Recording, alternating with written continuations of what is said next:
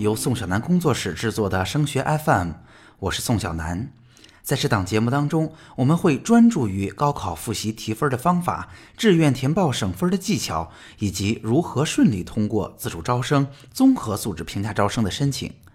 如果您也关注这部分内容，或者想要提出自己的疑问，欢迎你找到我。我个人的电话和微信都是幺八五五三幺三五零四五。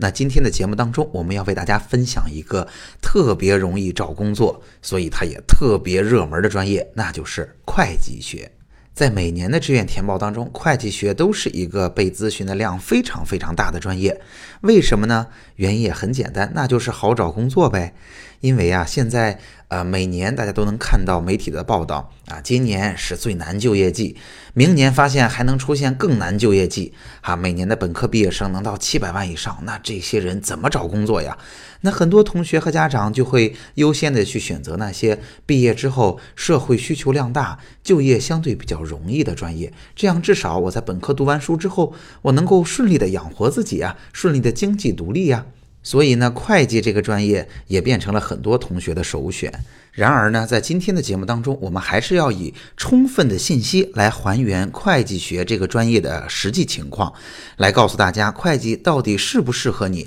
行业的现状现在是如何的，以及我如果真的要选择会计这个专业，在选择学校和填报的时候，到底有怎样的讲究？我们一个一个来。首先哈，我们来说说会计学专业到底适合哪些人。那曾经我们在为大家讲述商科的总体情况的时候提到过哈，商科的这些专业未来对于个人能力的要求、性格的要求，不太像同学们在高中校园里学习遇到的状况。那商科呀，除了掌握不错的基础知识之外，跟人打交道的能力是这个行业从业者非常非常重要的能力啊。行业经验的积累、人脉的积累，是你成功非常重要的关键性因素，而不仅仅是念书。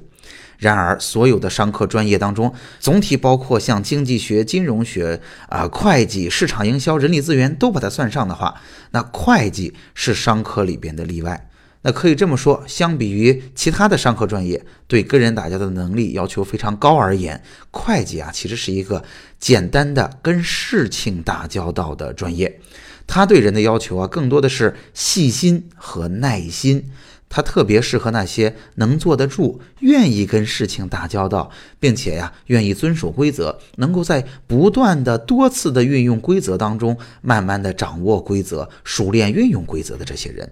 那在这儿就要提醒大家了，如果呀，您家里的考生其实是一个比较爱跟人打交道的，或者虽然我们也是踏踏实实的，特别能坐得住，但是我们不喜欢简单重复，或者说啊，一定要有一个规则让我去遵循，更喜欢每天有变化的生活，每天有自己各种各样的想法想要去实现。如果你是这样风格的同学，我建议你就不要单纯的因为好找工作而选择会计学这个专业了，因为这个专业可能对你来说会稍显枯燥，你可能很难在这个专业里边做的足够久的。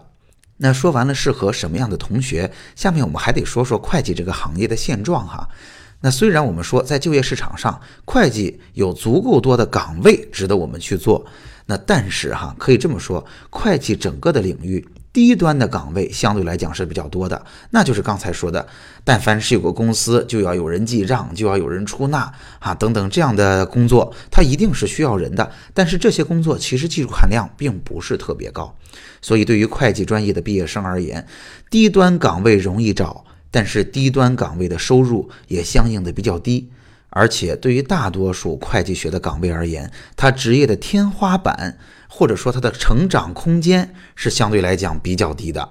大家想想看，如果你的能力是强的，但是呢，你的性格跟会计这个事儿并不是特别匹配，那你在本科毕业之后，或者我们也在读个硕士哈，毕业之后，我们不难的找到了一份工作，在这份工作实际操作当中，我们很快可能就驾轻就熟了。那在这之后，可能在相当长的时间里边，你的职位很难得到晋升，你的收入也很难得到大幅度的提高。那如果你的性格跟这个行业又不完全匹配，我们不能在每天的工作当中特别踏实、特别舒心啊，特别喜欢这种有规则要明确的遵守，并且啊，甚至在我们外人的眼光看来，稍微有一点简单枯燥的工作的话，你就很难在会计行业里边有充分的积累，有对规则足够的熟悉，遇见足够多的复杂状况，积累足够的经验，从而脱颖而出。所以，对于大多数同学而言，会计这个行业它的职业天花板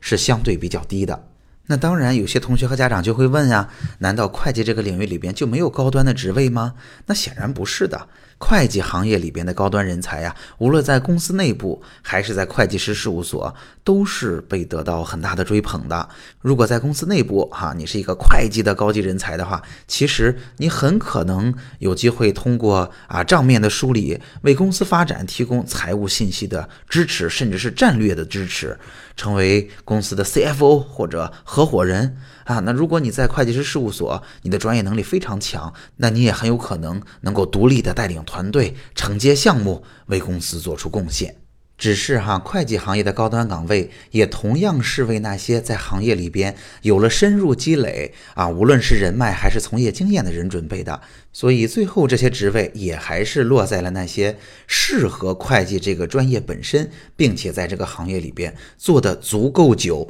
有了足够成绩的人。在我们还原了会计这个专业对于人的需求以及行业的现状之后，我们就不难理解一个问题，那就是其实最好我们不要因为会计这个专业好就业，而在高考志愿填报的时候去选择会计这个专业。原因是会计这个专业呀，对人的细心耐心要求非常非常高，它跟大多数的商科专业还不一样。同时呢。会计这个专业的低端岗位比较多啊，在低端岗位上，可能我们要从事一段的时间，并且能够啊积累足够的经验，才有可能真正获得突破。那它对于大多数人来说，它的职业天花板也相对稍微低一点。那如果我们是一个擅长跟人打交道的人，我们平常坐不住。那如果你学了会计，你沟通的优点就发挥不出来。那对于那些如果我们喜欢跟事情打交道，但是啊，我们特别有创意，每天都有各种各样新奇的想法，那会计行业里边扎实的规则要求就会成为我们发展的障碍。所以啊，什么人适合学会计呢？还是那些本来就很细心。很有耐心，特别愿意遵守规则，并且在规则的辗转腾挪和运用当中，逐渐的发展自己的这类同学是最合适的。好，那会计典型的就业领域有哪些呢？刚才给大家提过了，最典型的就是在公司内部做会计。那公司内部，我们主要做的可能就是啊，依照整个公司的财务管理的体系进行合理的分工啊，在每个岗位上相互配合啊，以便高效的运转。那如果在公司外部，可能我们更可能进入的是会计师事务所或者财务咨询的公司，为公司或者组织提供财务的啊服务或者信息的支持。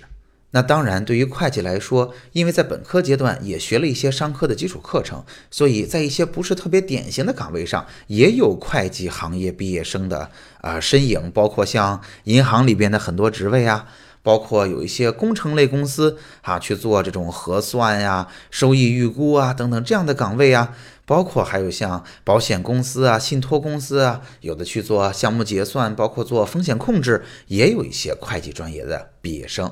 那当然，会计专业的毕业生就业的典型领域还是公司财务和会计师事务所。那最后我们来说说，如果我们是适合学会计的，那我们在志愿填报当中会遇到怎样的问题呢？那首先，因为大家都特别热爱会计这个专业，很多家长呢都会因为啊他特别容易就业来选择它，所以啊一般来说，会计的分数是挺高的。它一般会高出学校的分数线一大截，所以提醒大家，如果我们真的想要把会计报到手，一定还是给自己留足了充分的余地。那下面我也要告诉大家一下，会计有哪些好学校哈？它包括一部分综合性大学，然而主要的呢还是存在于啊财经类的院校里边。综合性的大学包括厦门大学、清华大学、中山、西安交大等等。